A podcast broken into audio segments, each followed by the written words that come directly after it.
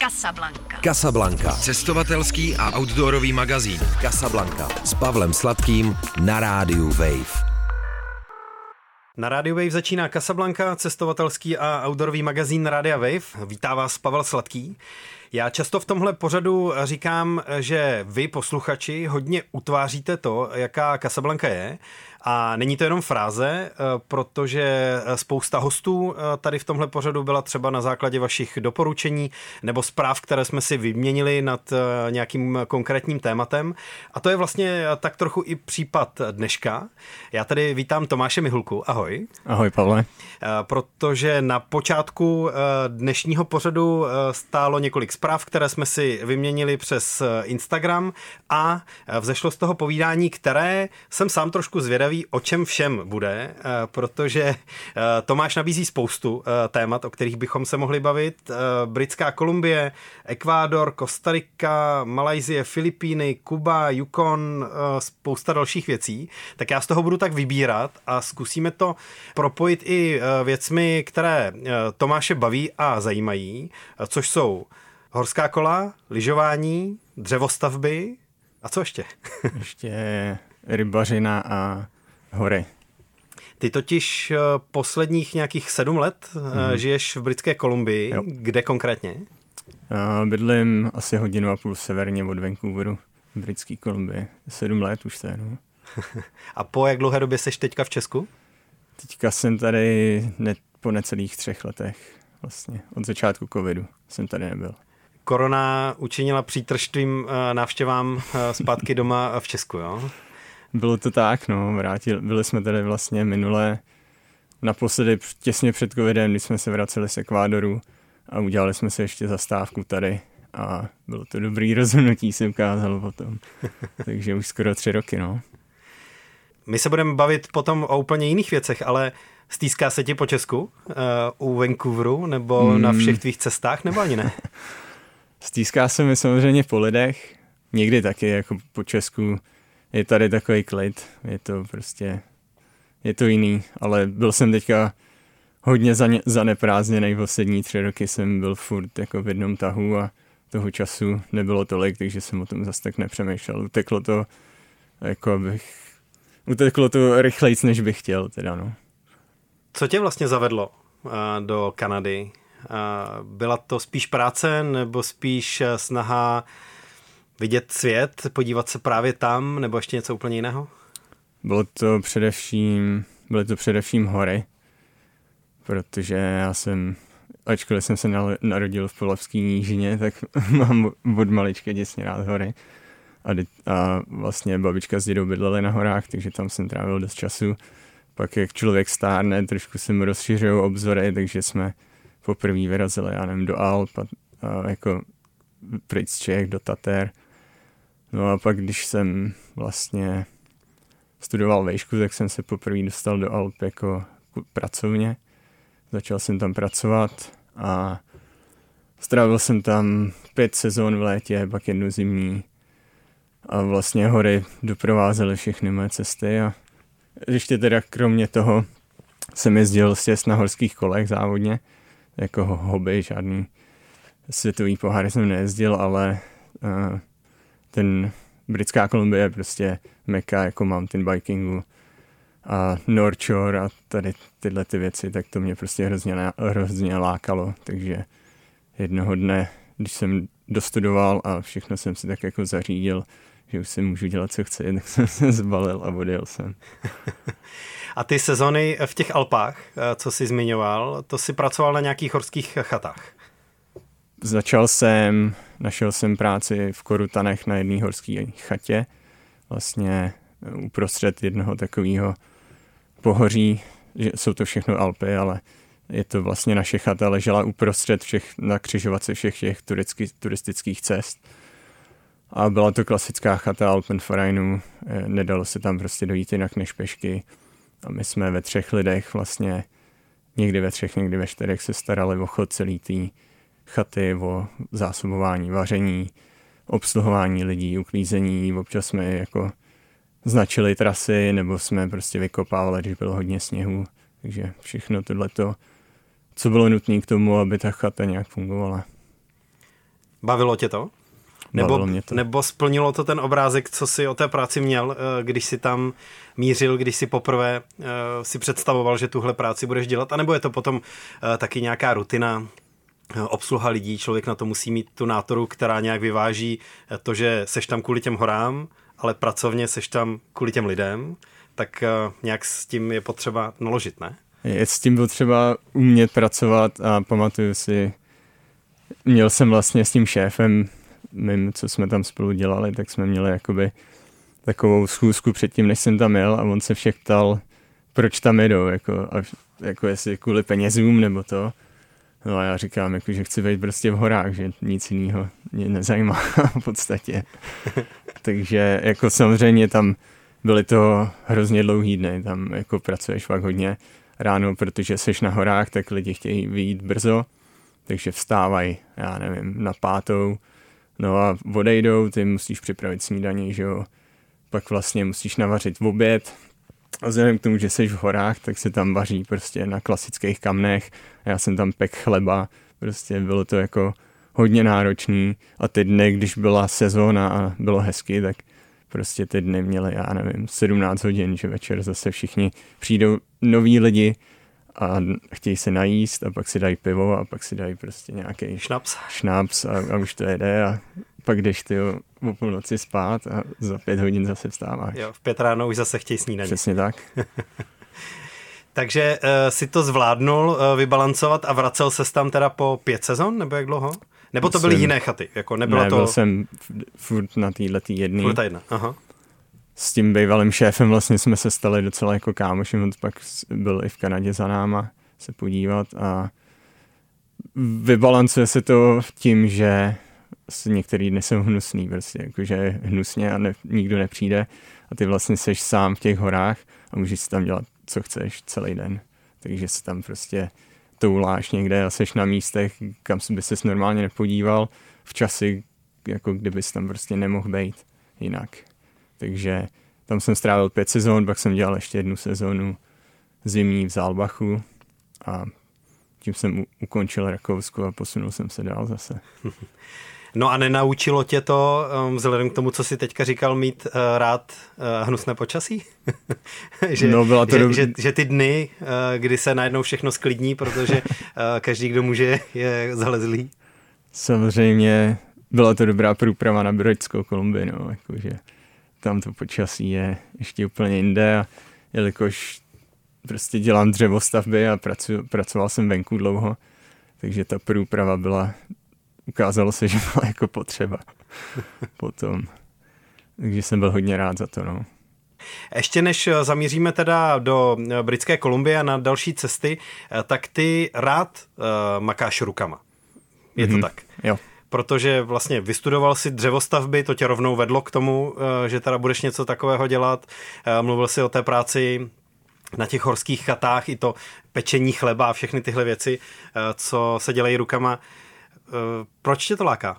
Jako můžeš si u toho přemýšlet úplně o něčem jiném, nebo naopak seš rád jako stoprocentně soustředěný na to, co ti vzniká pod rukama? Mm, já se školy bych měl jako dělat výkresy a projektovou dokumentaci a tyhle ty věci, ale já jsem zjistil, že aspoň ne teďka v tomhle věku, takže prostě nemůžu sedět u počítače, že mě, já tam nevydržím sedět, já prostě od jak živa jsem byl takový docela živej a furt někde lítám a nevydržím sedět u toho počítače. Takže pro mě, a navíc jako je to hezký, když za, tebou vidí, když za sebou vidíš nějakou práci a dává ti to smysl a je to prostě hezká práce, jakože víš, že jsi to udělal dobře, no, takže mě, baví mě to.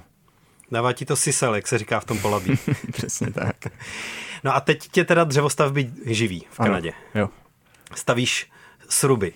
Uh, mají si to lidi představit jako, uh, že stavíš krásné sruby v kanadské divočině stavím rámový dřevostavby, nestavím sruby a rámová dřevostavba je vlastně klasická. Nemá to stěny eh, vlastně z těch velkých kulánů, ale má to stěny z takových hranulů, které jsou v, určitém, v určitých vzdálenostech prostě namontovaný na sebe a to tvoří tu stěnu. A když si vezmeš volno eh, v práci, tak eh, podle toho, už co jsem říkal eh, na začátku, eh, kde byl Ekvádor, Kostarika, Kuba, ale taky Yukon, tak vyrážíš do jako hodně různých destinací. Co nejvíc hledáš na těch cestách? Mm, hledám hory a džungle. Mám rád prostě místa, kde nejsou lidi, kde není vlastně vidět žádná stopa po lidské činnosti. Takže čím odlehlejší, čím hlubší džungle, to se mi prostě líbí, no. Cítím se potom jako líp a je mi fajn prostě tam, když nic nevidíš, nevidíš žádný domy, nevidíš žádný silnice, vidíš prostě jenom přírodu. A kde ty džungle nejlíp hledat? Uh, nejvíc jsou tam, kde se dá nejhůř dostat, uh, kam to nejdíl trvá, nebo to stojí největší námahu, protože prostě nejrychleji ubývají ta místa, kam se člověk dostane nejsnás. To znamená, že mm, jako i když tohle plánuješ, tak k tomu musíš přihlížet, ne? Že prostě je potřeba dostat se dál, bude to trvat díl, takže když si chceš vzít volno a někam vypadnout, tak to musí být na delší dobu. Samozřejmě s džunglema je to problém, je to čím dál větší problém najít prostě nějaký odlehlej kus džungle, která ještě existuje a nejsou tam těžaři a já nevím co všechno.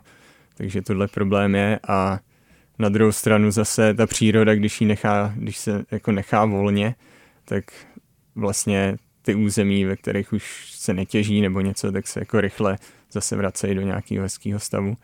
Ale je to problém, no. Je to problém najít něco, kam se nebudu plahočit čtyři dny, nebo se nemusím nějaký speciální povolení získávat a je to problém najít něco takového, co je, co je jako tak nějak jako ještě dostupný, ale zároveň pořád jako hodně divoký.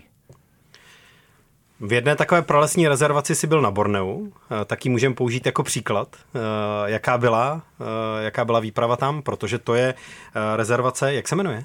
Jmenuje se Maliau Bazin která je úplně vlastně v, jako v srdci toho ostrova, v centru. Mm-hmm. To znamená, už podle mapy to vypadá na hodně těžkou dostupnost. My jsme právě, já jsem koukal na mapu Bornea a hledal jsem tam rezervace, kam, se, kam bychom se mohli podívat. A jedna ta byla jako líp, dost, víc dostupná, víc turistická, tu jsem teda zavrch. a chtěl jsem se podívat tady do té. No a předcházelo tomu, já myslím, že asi tři dny jsme tam běhali v kotě Kina, Kinabalu a hledali jsme, měla tam být vlastně jakoby zpráva tady té tady tý oblasti.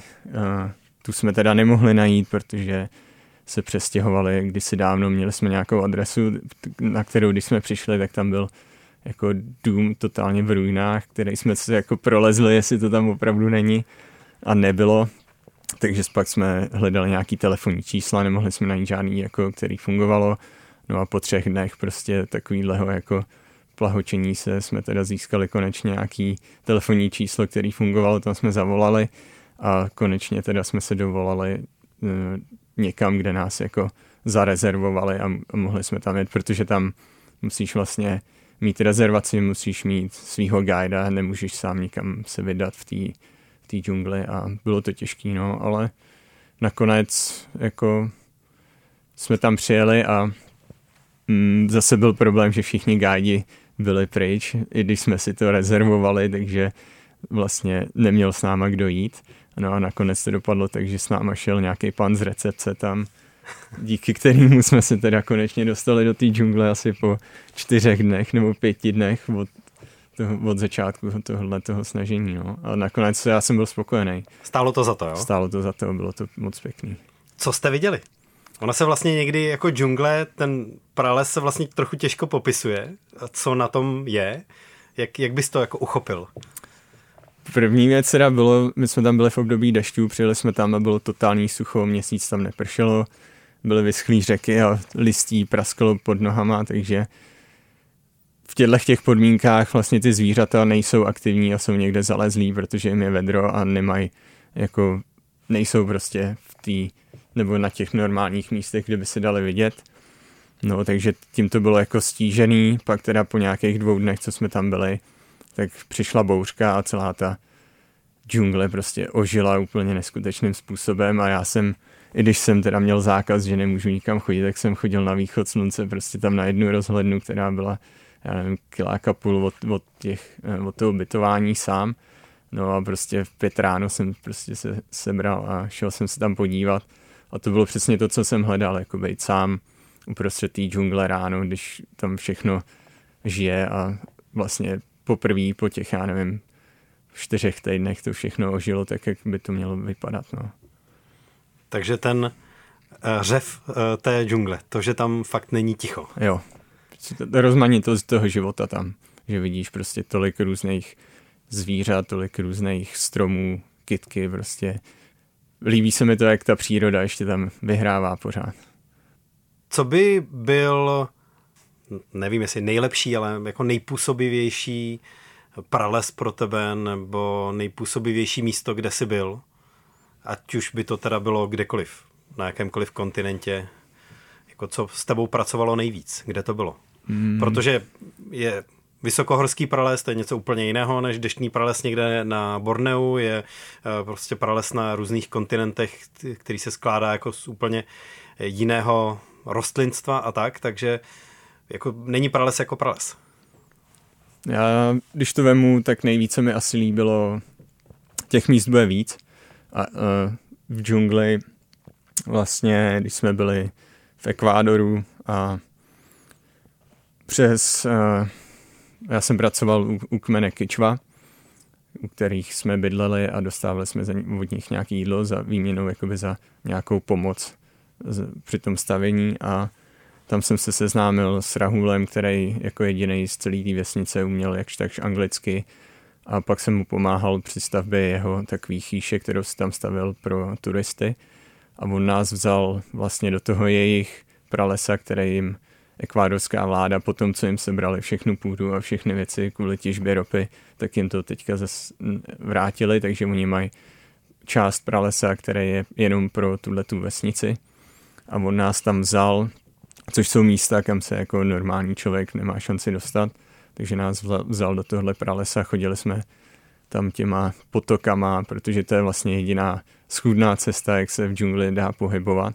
Tak to se mi líbilo moc. To, jako ty, takový, to je přesně to místo, které já vyhledávám, jakože se tam prostě nedá dostat. No a pak se mi hodně líbilo. A co jsi měl na nohou v tom potoce? Tam jsem měl na, na nohou holinky asi tak v podstatě celou dobu, co jsem, od té doby, co jsem přijel do Ekvádoru, tak jsem si je nasadil pak jsem si na letišti zase sundal, protože tam jako že nic jiného nemůžeš ani mít na nohách. Mm-hmm. No a další místo bylo Denali Park na Aljašce. Tam vlastně přijedeš a je to, jak kdyby se vrátil v čase, já nevím kolik staletí zpátky, protože tam je ten Denali Park má rozlohu, já myslím, že to je třeba 250 čtverečních kilometrů, jako možná víc, já nevím teďka, ale je to velký a vlastně uprostřed je um, Mount Denali, která má 6000 metrů a ty tam přejedeš a vede tam, zastaví se na, v tom turistickém centru a tam z toho vede jedna cesta, kde oni tě dovezou autobusem. My jsme tam si vyřídili nějaký backcountry permit, což znamená, že seš přímo v tom Denali parku, máš určitý zóny, máš s sebou mapu, máš určitý zóny, kde se můžeš pohybovat a hlavně, kde musíš spát. Musíš spát v té zóně vlastně, kde předtím nahlásil, že spát budeš. No a tam to je prostě něco neuvěřitelného, tam jsou vidíš prostě grizzly medvědy, vidíš, já nevím, takovýhle jako velký zvířata volně v té přírodě. Vidíš vlastně tu přírodu naprosto jako neporušenou, totálně divokou tak to si vlastně dokonale uh, splnil neúplně specifikované zadání, protože si vybral tři pralesy uh, z každý z jiného kontinentu, uh, z jiného podobného pásmu, pásma a uh, prostě vynikající úplně jinými uh, jako charakteristikami. Aljaška, uh, ekvádorská Amazonie a pak jsme teda začínali na Borneu, uh, takže uh, to je taky jako perfektní průlet uh, s Tomášem Mihulkou uh, pralesy, které navštívil. Když si doma v Kanadě, v britské Kolumbii, tak eh, trávíš čas nejradši čím? Trávím čas hodně na kole. Jezdím hodně, jako jezdím třeba třikrát, čtyřikrát do týdne, takže kolo. A když jsou dobré podmínky, tak jdu lyžovat v zimě, jakože ski Alpy, nějaký backcountry, a v létě mm, jako, hor, nechci říct horolezecký výstupy, na to jako ještě nejsem plně připravený, ale takový jako uh, scrambling, troška lezení, nějaký prostě kopce okolo nás. Jsi součástí um, té eh, české nebo středoevropské komunity kolem Vancouveru a tam, protože Čechů je tam dost, eh, tak jsi s, s nimi po kupě, anebo se spíš držíš stranou? Snažil jsem se nebejt, ale, ale jsem. ono dřív nebo později se prostě setkáš s lidma a mě, já jsem začal, byl jsem tam jako hodně, nebo už to je sedm let, takže když jsem tam začínal, tak jsem se snažil jít si prostě svojí cestou, nebejt na nikom závislej, nebejt nikomu za nic jako dlužnej. A to si myslím, jako, že se snažím držet doteď, ale samozřejmě když tam jsou kluci, se kterými jezdím na kole 20 let, tak jako je to jednodušší, než prostě zase řešit nějaký nový lidi, protože víš, jak jezdějí, víš, že prostě jsme tady spolu strávili strašně moc času na těch kolech a funguje to dál, takže, takže samozřejmě jsem, no, jsem součástí taky.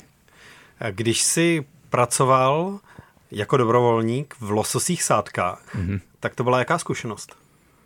To byla zkušenost, já jsem se tam přihlásil, protože lososy jsou velký problém, jako nejen v Kanadě, ale podle mě na celém světě. Hrozně jich ubejvá a jako to já nejsem žádný velký pamětník, ale vidím to i jako na těch řekách, co jsou u nás. Takže jsem se rozhodl s tím něco dělat a jedna z možností byla se přihlásit do těchto sádek jako dobrovolník. Spočívalo to v tom, že prostě na podzim, když ty lososy táhnou, tam byl eh, sesuv půdy, který vlastně přehradil tu řeku, takže znemožnil ten přirozený tah té ryby. Takže já samozřejmě taky je problém s tím, že se to děje většinou v pracovní dny, takže já jsem si bral volno z práce a šel jsem dělat dobrovolníka uh-huh. a tím pádem jako jsem tam nestrávil nějak eh, velké množství času, ale snažil jsem se prostě, co jsem mohl. No a my jsme tam slovovali vlastně ty ryby, které tam vytáhnou za tím účelem se vytřít, ale nemůžou pokračovat dál.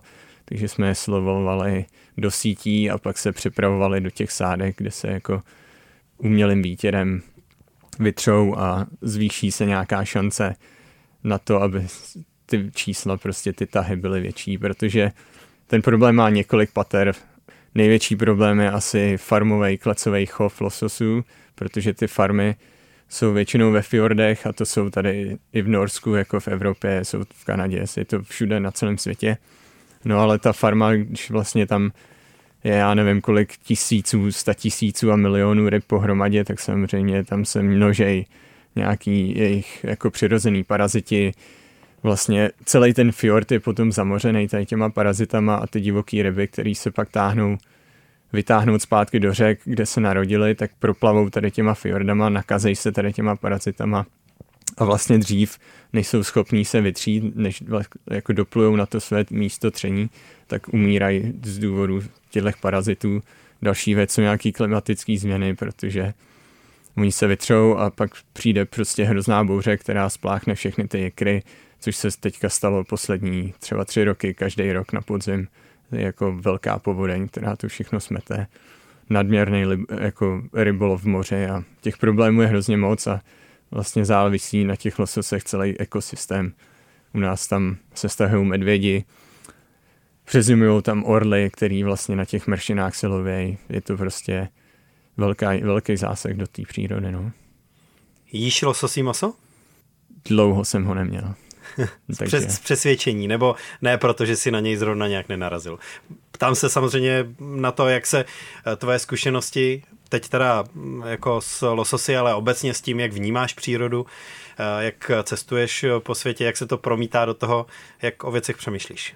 Mm, pokud chce lososa, tak musí mít certifikaci udržitelného rybolovu a musí být divoký, nejim klecový far, jako lososy s přesvědčením vůbec, protože jedna věc je vlastně to, co, jak to škodí té přírodě a druhá věc je, že ten losos klecový je vlastně jako kuře z velkochovu.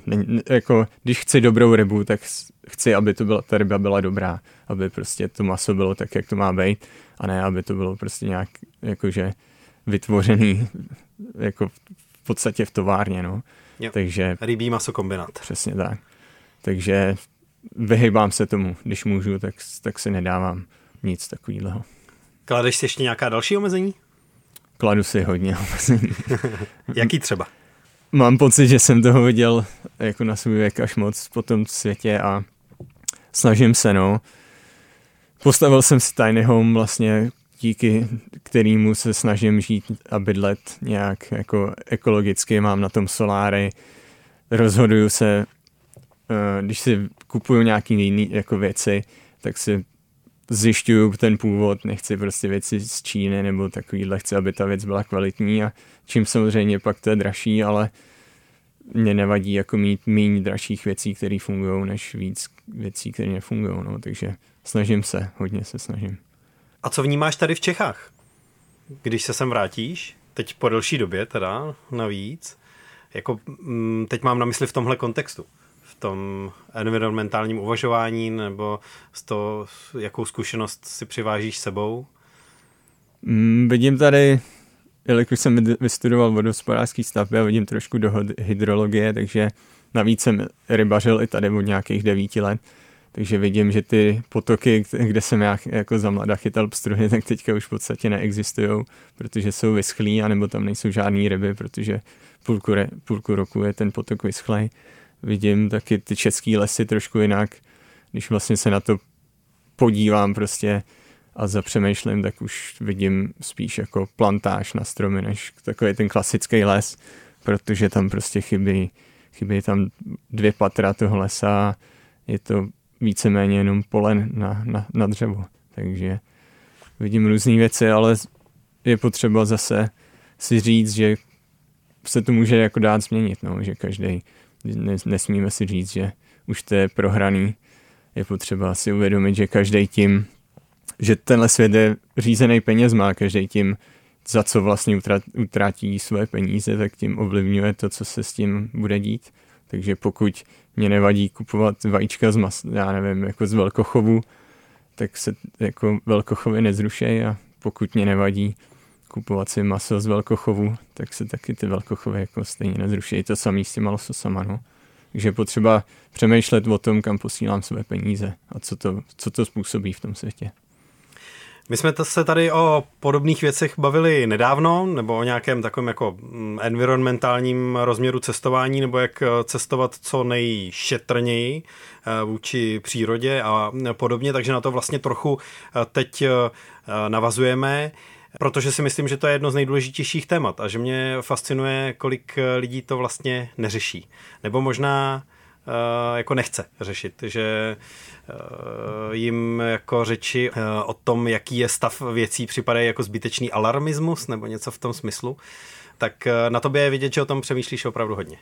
Já, jak říkám, někdy mi přijde, že jsem to viděl až moc, jako taky jsem měl jako chvíle, kdy jsem říkal, že nic nemá cenu, že prostě už je pozdě a já nevím, jako, že už je prostě prohráno, ale takhle to dá, jako, takhle se to nezmění každý musí začít sám u sebe, jestli chce něco změnit a potom, co jsem si tohle uvědomil, tak jsem prostě začal, no.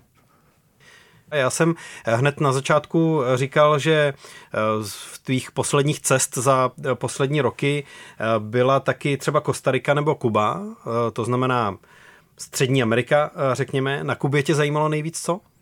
Na Kubě mě zajímalo potápění nejvíc. Chtěl jsem se tam vlastně dostat co nejvíc do vody, to šlo, ale bylo to nebylo to úplně jednoduchý, abych to zjednodušil, ale nakonec jsme se dostali a bylo to fajn. A kvůli čemu to bylo složitý? Bylo to složitý kvůli tomu, že vlastně nedalo se dostat do míst, kam jsem se já chtěl dostat a mm, nefunguje, nefunguje tam hromadná doprava, což nám zase trvalo nějakou chvíli, než jsme zjistili vlastně, jak se tam dá mm, pohybovat aniž bychom prostě museli čekat na ten jeden turistický autobus, který tam po té Kubě koluje, takže v tomhle směru to bylo těžké, ale nakonec se to povedlo a potápění bylo fajn. Co tě nejvíc uh, zastaví, když si teda hledáš tuhle tu vlastní cestu? Nechceš uh, jít nějakou tou vyšlapanou turistickou pěšinou, kde je ta infrastruktura, kde to je jako zařízené, ale zároveň je teda eh, člověk svázaný těmi možnostmi, které to dává. Tak někdy je to drahé, si prostě najít tu hlavní cestu. Někdy to stojí ten čas, o tom už jsme se vlastně jako tak trochu bavili. Co ti vnímáš jako největší potíž? Samozřejmě finanční stránka, jako to bez, bez toho to nejde a musí se prostě s tím nějak počítat, aby to vyšlo. To je jedna věc. A druhá věc je ten čas. Já se snažím jezdit, když někam jedu, tak nejedu tam prostě už na týden, ale snažím se minimálně na měsíc, abych něco stihl, abych nemusel spěchat, abych, chtěl, abych vlastně viděl to, co chci vidět a, a takhle si myslím, že to tak nějak funguje. Ale samozřejmě čas a nejhorší je, když já, když přestanu chtít, když se prostě už tak unavím a řeknu tak jako konec, balím to a jedu někam jinam. Ještě bych chtěl eh, doplnit nějaké eh, tvoje zážitky z hor, protože hory jsou pro tebe důležitý element. My jsme se o nich vlastně zatím až eh, do teďka tolik nebavili.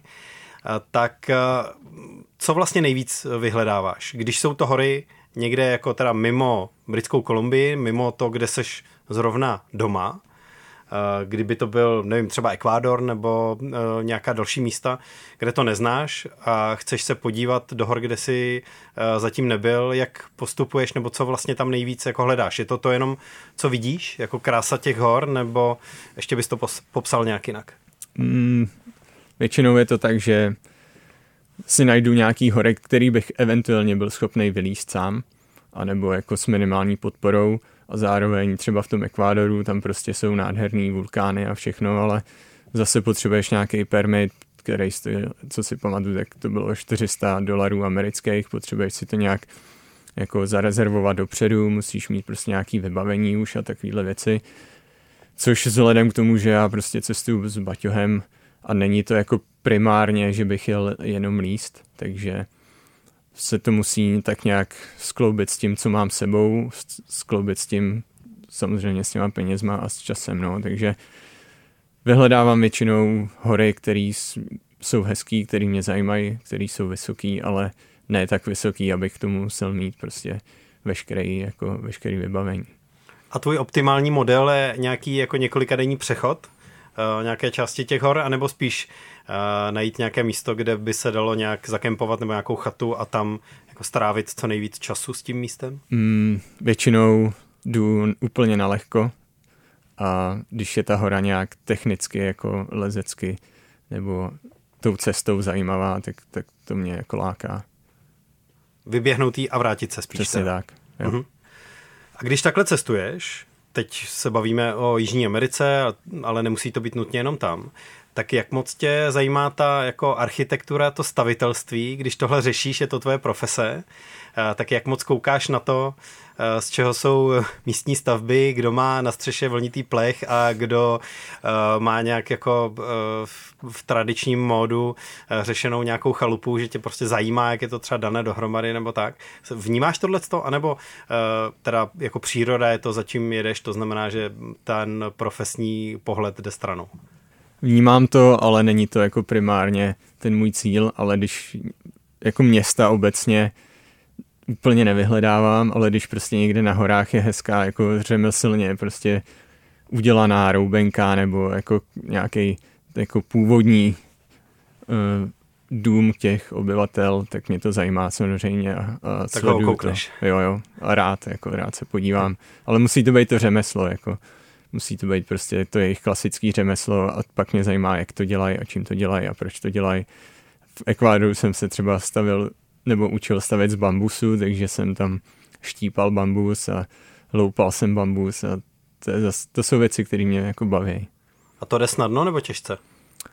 V momentě, kdy chytneš ten grave, tak, tak to jako jde, no.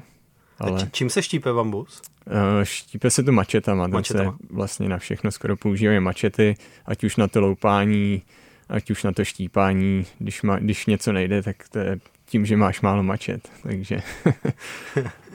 A ten tiny house, co jsi zmínil, co jsi postavil pro sebe, tak ten jsi postavil v jakém stylu?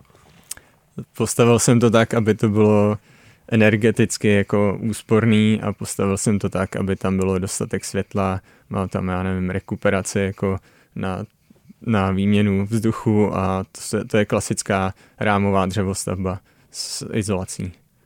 Takže to, v čem seš doma. Mm-hmm, přesně tak.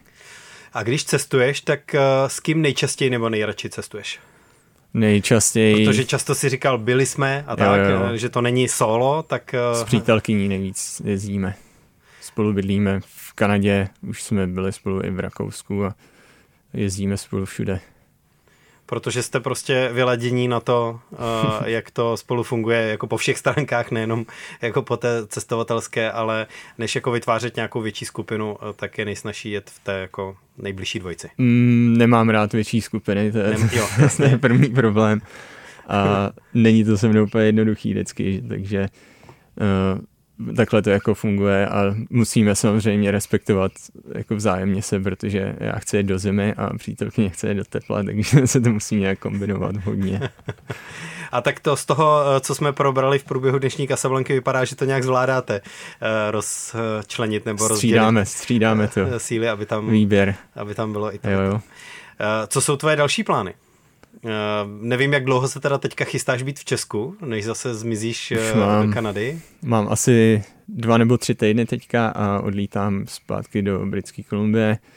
Potřebuju teďka si vyřešit občanství a výhledově bych chtěl Jižní Ameriku zase. Uh-huh. Takže budeš mít dvoje občanství. Uh, necháš si české a pořídíš si k tomu kanadské Přesně a budeš tak. dál fungovat Eh, se dvěma. A uvnitř eh, teda eh, toho, co je tvým plánem, tak ty jsi zmiňoval teda Jižní Ameriku, mm-hmm. tak co konkrétně? Konkrétně bych chtěl s Baťohem projet Střední Ameriku vlastně až po Panamu, pak se nějak pře- přeplavit přes Panamu a pokud to bude, pokud všechno vyjde tak, jak chci, tak bych tam chtěl koupit nějaký auto a dojet zbytek až dolů celou Jižní Ameriku. Ale to je takové jako dlouhodobý plán, ale Tak uvidíme. to je tak aspoň na půl roku, ne? To je plán. spíš na rok, no. Spíš na rok možná. Mm. no tak uh, hodně zdaru, hodně štěstí, bon voyage a uh, pokud se tenhle plán podaří uskutečnit, uh, tak uh, budu rád, když se zase domluvíme a až se někdy za další tři roky objevíš v Česku, když zase přijdeš sem do studia Radio Wave. Já budu rád taky, klidně se tady zastavím. Díky moc, měj se dobře, ahoj. Děkuji moc. Z Kasablanky se teď loučí i Pavel Sladký, já se s váma budu těšit na slyšenou příště a 26. listopadu taky na viděnou na festivalu kolem světa, kde budeme tři díly Kasablanky, tři nové epizody natáčet přímo s publikem. Takže přijďte, budete vítáni a pokud 26. nemůžete, tak kdykoliv naslyšenou na Radio Wave nebo v jakýchkoliv podcastových aplikacích. Casablanca. Casablanca. Cestovatelský a outdoorový magazín. V džungli, v poušti, uprostřed oceánu. Poslouchej Casablanku jako podcast. Kdykoliv a kdekoliv. Více na wave.cz lomeno podcasty.